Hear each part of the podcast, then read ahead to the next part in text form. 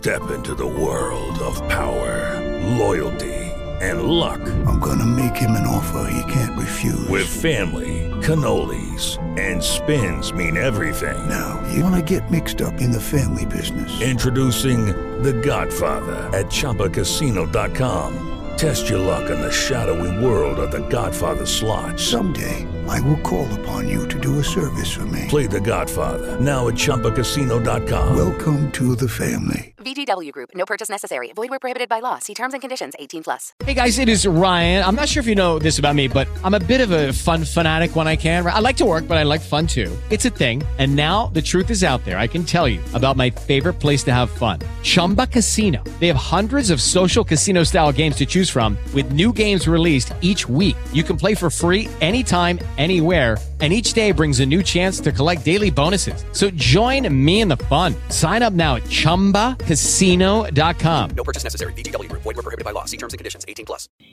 Y cuando nos acostamos en la cama, la niña me dijo, mami, yo le dije, amor, ¿qué te pasó? ¿Qué te pasó? ¿Por qué estás así? ¿Por qué estás nerviosa? Y la niña me dice, mami, es que ha nacido un monstruo. Mi niña tiene tres años, ella va a cumplir cuatro años en septiembre, pero ella habla súper claro. Me dijo, ha nacido un monstruo. Entonces yo pensé que la niña pues había tenido una pesadilla. Y yo le dije, como amor, como así, tranquila, como que ha nacido un monstruo. Cuando me va diciendo, eh, ha nacido un monstruo y el monstruo está en la, en la, al lado del baño. La flor que yo trabajé, pues, y puse en el florero, la puse en la mesa y la mesa queda al lado del baño. Entonces a mí me, me impresionó, como que de ese, cuando ella, la niña me dijo eso, se me vino como en la cabeza como la flor, o sea, me acordé como de la flor. Y yo, amor, como que un monstruo, la niña no me quiso hablar más, estaba nerviosa, no era capaz de dormirse. Mm, Desperté a mi esposo y le dije, amor, mira lo que me está diciendo la niña, que ha nacido un monstruo que está al lado del baño, será esa flor. Cuando mi esposo me dijo, ay, amor, vea la verdad, usted cuando anoche se acostó a dormir con la niña, yo me quedé en la mesa y yo me quedé dormido. Y cuando de un momento a otro yo sentí un frío en el cuerpo horrible. La, la, casa estaba cerrada, el balcón estaba cerrado, pues no había dónde entrar, como el frío que él sentía supuestamente, y que él sintió, un, él sintió un, un frío muy horrible, y pues que sí le pareció como extraño y se acostó a dormir. Listo, eso ya se quedó así, mi esposo se fue a trabajar, yo me quedé en la mañana con la niña y la niña con el cuento del monstruo, del monstruo, del monstruo. Entonces yo le empecé como a indagar y yo le dije, amor, ¿y cómo es el monstruo? Entonces ella me decía, es una mujer. Entonces ahí más miedo me dio porque pues obviamente uno lo primero que va a pensar es que, ay, será la mamá de, de mi amiga que nos está espantando porque me trae la flor del ramo de, de ella. Entonces yo le empecé a decir, sí, ¿y la mujer cómo está? Entonces la, la niña me decía, mami, es una mujer llorando. Entonces me impresionó cuando me dijo que era una mujer llorando, ella me decía que era una mujer triste llorando. Entonces yo llegué y cogí pues una foto de la mamá de, de, de, mi amiga y le dije, ¿es esa mujer? Y la niña me dijo que no era así, que no era esa mujer. Listo. Eh, que no era capaz de dormir sola, no era capaz de ir al baño sola, con el cuento del monstruo, que, que no la dejaba dormir, que el monstruo la miraba.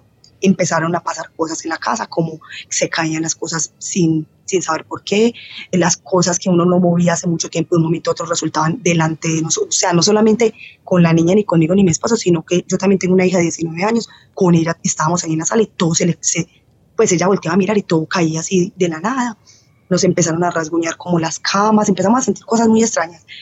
Entonces mi cuñada nos recomendó de esas personas que hacen limpiezas en las casas, que hablan con las energías, nos recomendó pues una persona de esas y la trajimos hace poco, la trajimos hace por ahí 20 días. La persona entró, le, le, empezamos, le empezamos pues como a comentar que en la casa sentíamos muchas cosas, no le contamos nada más, solamente le dijimos que en la casa sentíamos muchas cosas, que se movían cosas, no sé qué.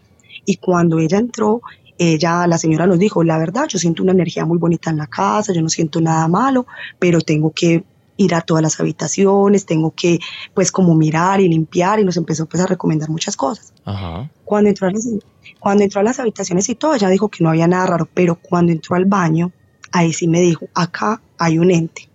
Ella nos explicó que hay diferencias, pues yo la verdad no, no, no tengo ni, ni idea de nada de eso. Ella dice que es diferente un fantasma a un ente, a no sé qué. Ella decía que no era un fantasma, que era un ente y que era un ente que aparentaba ser muy triste y muy, muy calmado, pero que no era real, que era así calmado, sino que era un ente fuerte, bravo, que era una ira, que tenía una ira. Y ella hizo sus rezos, sus cosas, eh, dejó pues una velita, nos dejó una velita prendida, nos recomendó pues hacer ciertas cosas en la casa que con unas matas eh, eh, amargas, con unas matas dulces, que prenderle la velita ar- a los arcángeles, a la Virgen María si creía en ella. Y hicimos eso, estamos haciendo eso en este momento. Y la verdad, Daniel, pues conciencialmente, desde que estamos haciendo eso, la niña ya está durmiendo sola, ella no ha vuelto a mencionar ningún monstruo, no hemos vuelto a sentir nada en esta casa. Entonces, son cosas que uno Y- no sabe si creer. ¿Y la flor que hicieron? ¿La, la botaron? Sí. Sí, yo ese día cuando la niña me dijo eso, yo tenía que ir pues a la, a la, a la casa pues de mi amiga que empiezan pues las novenas. Entonces yo pensaba devolver la flor porque mi mamá ese día vino pues a mi casa a visitarnos y yo le conté, mi mamá me dijo, Manuela, es que uno no se puede traer eh, flores de un cementerio, ni de un muerto, ni nada. Pues yo la verdad, yo no creía nada de eso. A mí me encantan los cementerios desde chiquitica. Yo no sé yo qué he tenido con los cementerios, pero yo nunca pensaba como, ay, sí, es que yo creo que si uno se lleva una flor de un cementerio pasa algo. Yo no creía eso. Mi mamá me dijo eso ese día, me dijo, devuelva esa flor.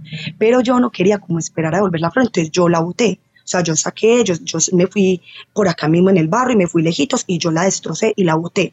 Pero a pesar de que yo la boté, pues las cosas eh, siguieron pasando en la casa. Mm, Las cosas dejaron de pasar cuando vino la señora a hacernos pues como lo de la limpieza, pues que, que dicen que hacen la limpieza y los rezos y todo. Eso ahí ya se sintió que, que calmó. Eso fue hace por ahí 20 días que pues que nos hicieron lo del rezo.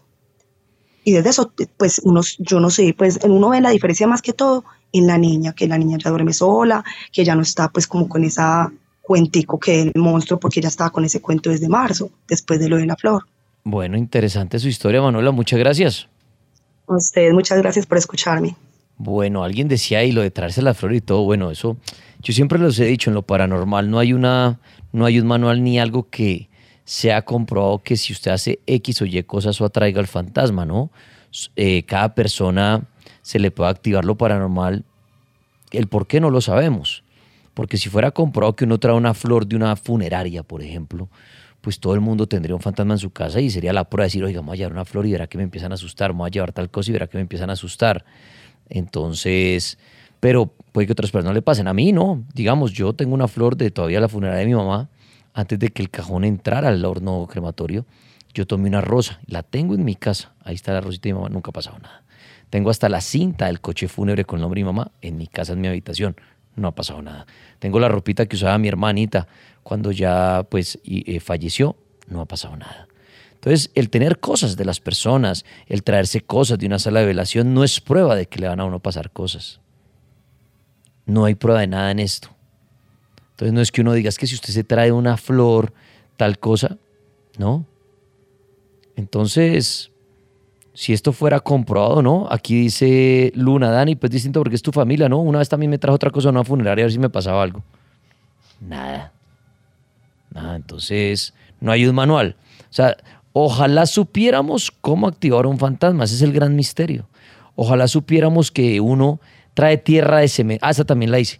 Traer tierra de cementerio en un frasco a la casa. También la hice y no pasó nada. Entonces, a eso voy yo. Uno, uno, no hay nada. Si uno dijera miércoles, es que si usted, Dani, se lleva un tarrito de, de tierra cementerio y lo pone en su, en su casa, no pasa nada. Es más, una vez me traje una cantidad de tierra de armero, porque hice un programa allá y al otro día fui que me di cuenta porque traía mis tenis llenos de, de tierra de ese lugar porque llovió. Y la verdad entré muy tarde, muy cansado y al otro día que me levanté mi apartamento estaba lleno de tierra y yo, maldita sea, claro, se había secado en el camino y cuando entré con los tenis, desde el señor vigilante, un abrazo para él, le dejé tierra armero hasta mi apartamento y alrededor de mi casa y los tenis en mi, al lado de mi cama y ahí entonces uno dice, entonces uno dice, ¿será que esto trae un fantasma? No es nada comprobado, nada, nada, nada. Pero pues hay gente que digamos mentalmente se puede afectar y pueden empezar a ver cosas. Pero conozco mucha gente que también guarda cosas de sus seres queridos y cosas y no, no pasa absolutamente nada, ¿no? Eh, he conocido casos de personas que eh, en plena funeraria o antes de, le quitan el anillo a la presencia, lo ponen ellas para cargarlo, el anillo del difunto, y no pasa nada, pero puede que a usted sí le pase. Pero no es que sea algo puntual y 10 de 10, o sea, que uno diga, hermano, si usted lleva una flor de una funeraria, no, eso se lleva a los fantasmas del mundo. No. Entonces, pero de pronto a ella le pasó con lo de la flor. Lo, lo- lo importante es que ella encontró la solución a la limpieza. Mucha gente no cree en limpiezas acá. Mucha gente dice, "Ah, esos brujos roban haciendo limpiezas y echan ahí cualquier menjurje y cobran. Pero mire que a ella le sirvió. Ahí también viene el juego de la mente. ¿A cuántos no va un brujo, en teoría brujo entre comillas, y rozan cualquier vaina que encuentre? Ch, ch, ch, ch, ya, y hacen una oración y va, ya, su casa quedó limpia y se detienen las cosas. Puede que la persona estaba esperando a que fuera un brujo y lo viera hacer un rezo para que mentalmente creyera que ya las cosas pasan y se detienen. El mejor ejemplo es el de un padre. ¿Cuánta gente nos lleva a un padre a darle una bendición a una casa, una bendición? Y con respeto lo digo, ¿qué es eso? O sea, una bendición o algo. Y ya, entonces la gente dice, ay, mi, mi casita ahora sí no va a tener nada de cosas malas. Y fue un padre que una bendición. Yo tampoco es garantía de que, mejor dicho, los fantasmas se espanten. Pero como llevamos al padre, creemos que nos va a ir mucho mejor en la casa. Yo siempre les digo, si quieren hacerlo, háganlo. Si quieren gastar un millón de pesos en un brujo que ahí rocee cosas, páguenlo. Eso es problema de cada quien en que se gasta su plata. Lo importante es que al final sirva, como al oyente. Le sirvió llevar una bruja, hizo limpieza y sirvió. A lo mejor fue una charlatana, pero sirvió. Lo importante es que al final sirva. Lo importante es que al final la actividad paranormal se calme. Y ahí viene el debate. ¿Fue la bruja o fue nuestra mente? Eso es. Y yo por eso siempre digo, yo creo tanto en el poder de la mente que es importante que cuando lleven a alguien a sus casas para una limpieza o cuando vayan donde alguien para una ayuda, vayan al que crean, en el que crean. ¿No? Por eso mucha gente manda a bendecir las cosas. Mucha gente va donde el padre y por favor écheme la agüita bendita a la, a la a la medalla, al carro, a mi hijo, el bautizo. Empezando por el bautizo.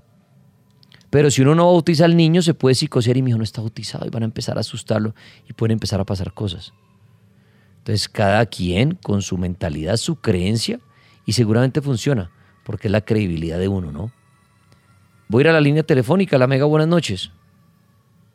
Buenas noches, Tripas. Habla con Uriel González. Buenas, amigo, bienvenido. ¿Qué nos quiere contar usted? Bueno, pues hay una historia que una vez yo iba para la casa, eran como más o menos nueve de la noche, casi ocho, nueve de la noche. Iba para la casa y, y en el trayecto de llegar a la casa me, me chilló un pisco, un pavo de esos, un pisco, un animalito de esos grandes.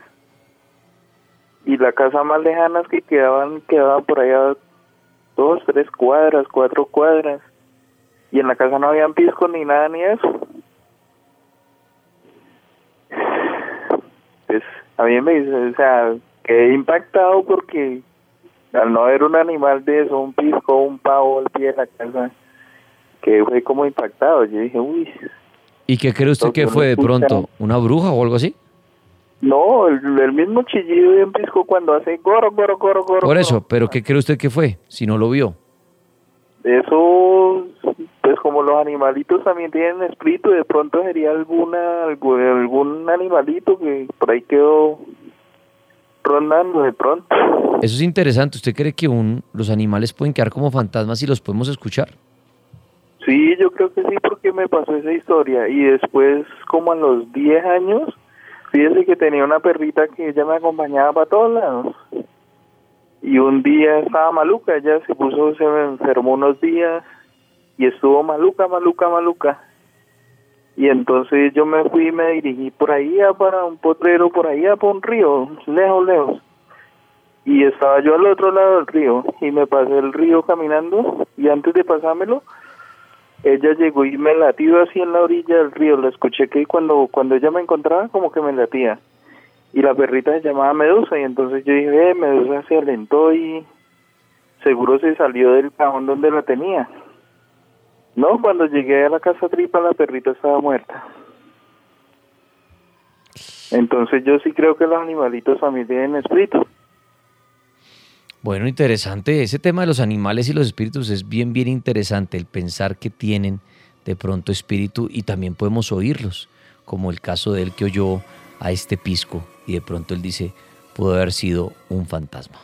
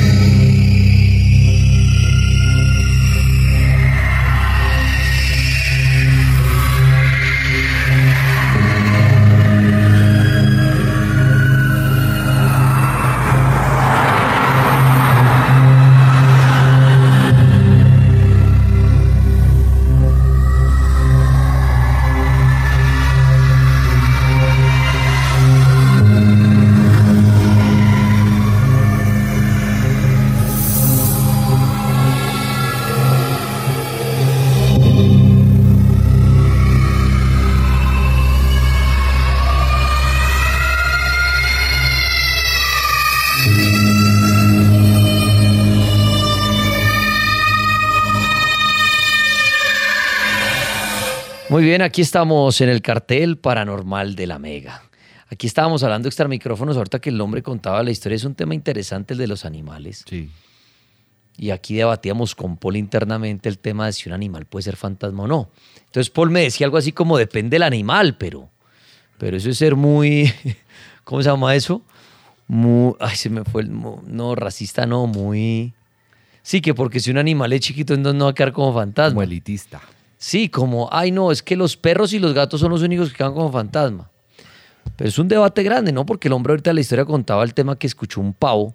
Entonces le decía, pues el fantasma un pavo. Mm. Pero entonces decíamos, bueno, los mosquitos. Entonces alguien dice, los insectos. Pero entonces que entonces los, los- los mamíferos son los únicos que van a quedar como fantasma. No, estamos hablando de seres vivos. Seres vivos. Que porque sería uno muy clasista, sí. Esa es la palabra decir, no, los mamíferos quedan como fantasmas. Pero ya un insecto no, no, qué pena. Si alguien cree que los animales quedan con fantasmas, son todos seres vivos, punto. Pero entonces oiríamos animales por todas partes. Exacto. No, eso es un, eso es un gran debate. O sea, claro, uno puede decir, ah, es, oiríamos perros por todas partes. Exacto. O sea, pónganse a pensar cuánta gente vive en apartamentos donde vivieron mascotas. Y murieron mascotas. Entonces, todos los apartamentos a los que uno va a arrendar o a comprar sonarían animales. Y uno, es que uno en la noche, y uno, hay un gato, ay, aquí debió morir un gato, y el, y el perro, y el, y el pájaro, y. ¿No? Entonces, es, es interesante, porque la gente dice, ay, no, los perritos y los gaticos sí. No, no sean tan claros, no, todo el mundo. Entonces, en, en- en un matadero deberían sonar vacas todo el día. Todo el día y toda la noche. No, en un matadero deberían sonar vacas todo el día. Y en todas partes mueren animales todo el tiempo. En las carreteras hay perritos atropellados todo el tiempo. Entonces la gente que camina por la carretera o anda en las carreteras debería oír el carro, "Wow, wow, wow", los perritos ladrando. Pero hay gente dice, no, es que no todos los animales, Dani. No, a ver, niño chito, ¿qué está haciendo? Ah, y el Paul se puso a jugar con algo y aquí está haciendo ruido. Entonces lo que, lo que yo les digo, los animales si quedan como fantasmas son todos. Entonces, porque solo tenemos perritos y gatos en las casas, pensemos que son ellos los fantasmas. Nada, los, lo- las, un, toro que mueren en las correas que más torturado los pobres toritos deberían. Entonces usted, entonces usted, yo, pasar por la plaza de toros, deberían sonar toros ahí. Todo el tiempo. Y uno decir, ve, pero si está cerrada. Ah, no, es que ahí murieron muchos toros, son los fantasmas de los toros. Pero es que eso se debe aplicar también al ser humano, porque pues Lo mismo, exacto. ¿Sí o no? no? es que el debate es por lo mismo. Si existe el fantasma del hombre, en todas partes debería haber fantasmas. Exacto. Pero entonces, ahorita el hombre que decía lo del animal, yo me quedé pensando, miércoles, si los animales quedan como fantasmas, además por muerte violenta, pónganlo así. Casi todos los animales, en, la, en su gran mayoría, están muriendo por muerte violenta, atropellados, pues los mataderos en las, en las corre- Entonces, en todas partes se debería oír. Se imagina la gente que vive al lado de la, de la Plaza de Toros aquí en Bogotá, que son unas torres famosísimas, las torres de la Macarena, que son altas, que gorreaban toros y vivían gratis siempre. Pobre gente no viviría nadie ahí, porque se imagina la historia de todos esos residentes. No, hermano, todas las noches suenan los toros. Yo no he escuchado eso. ¿Se imagina? Uno decir, oiga, y todos esos toros que o hacen o, o están ahí, las vacas, lo que sea. Ah, es que estamos al lado de una plaza de toros. Con razón suenan tanto los animales. No.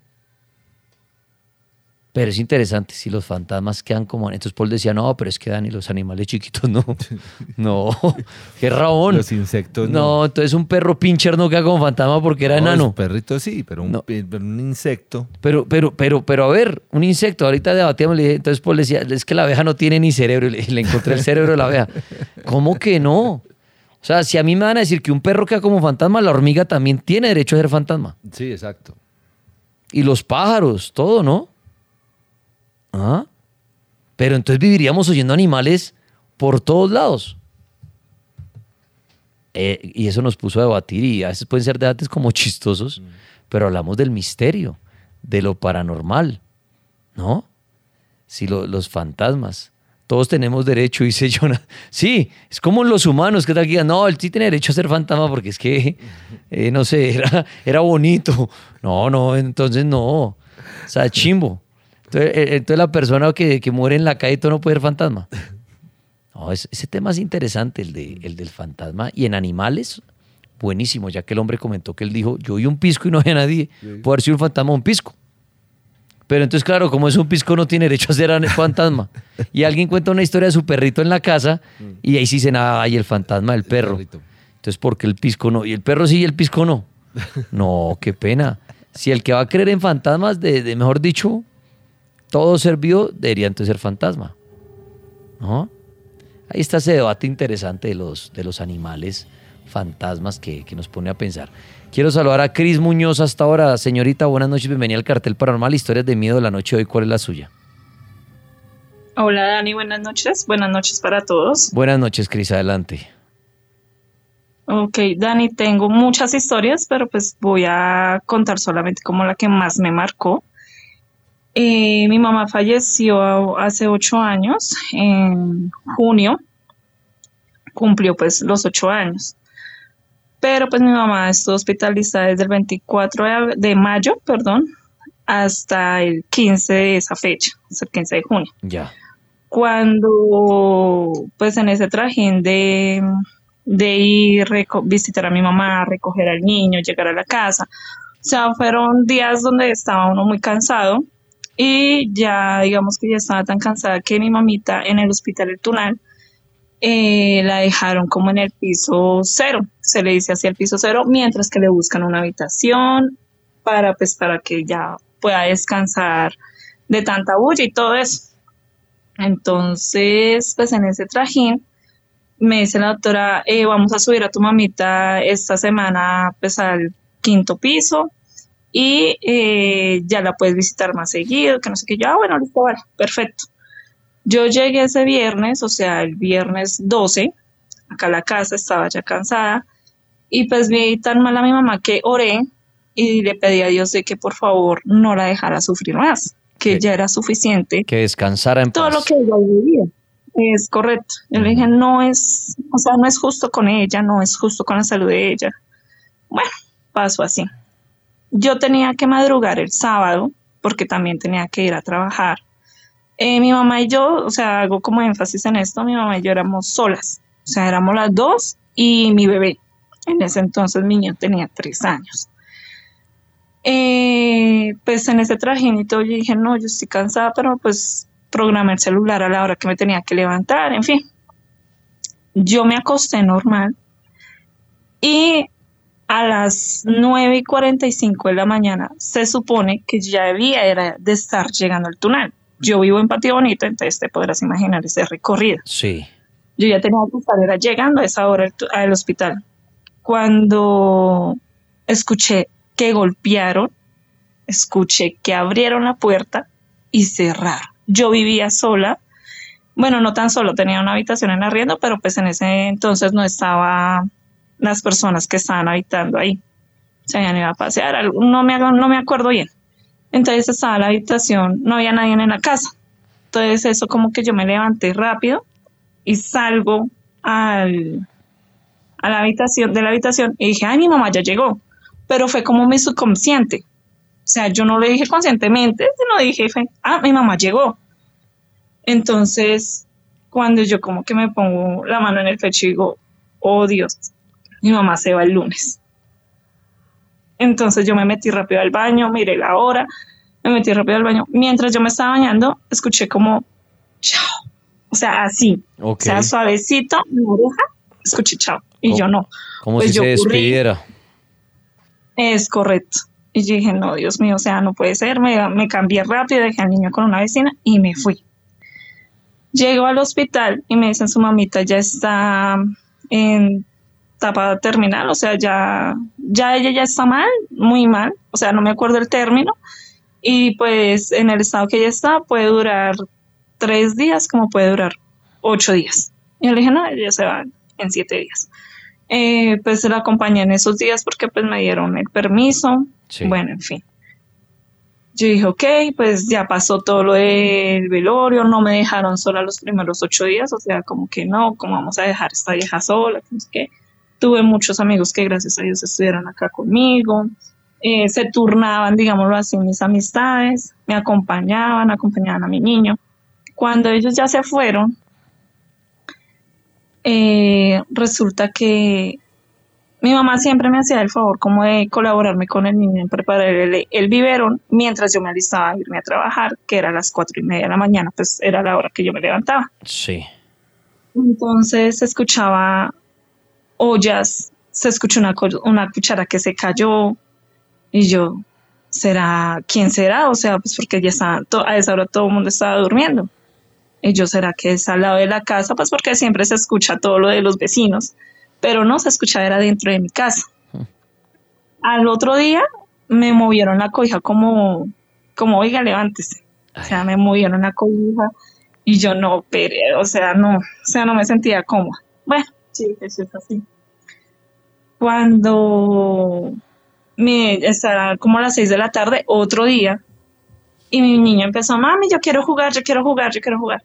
Pues yo estaba como en el medio de la, todavía de la depresión, porque como te digo, era, éramos mi mamá y yo, pues a mí me daba durísimo estar sola.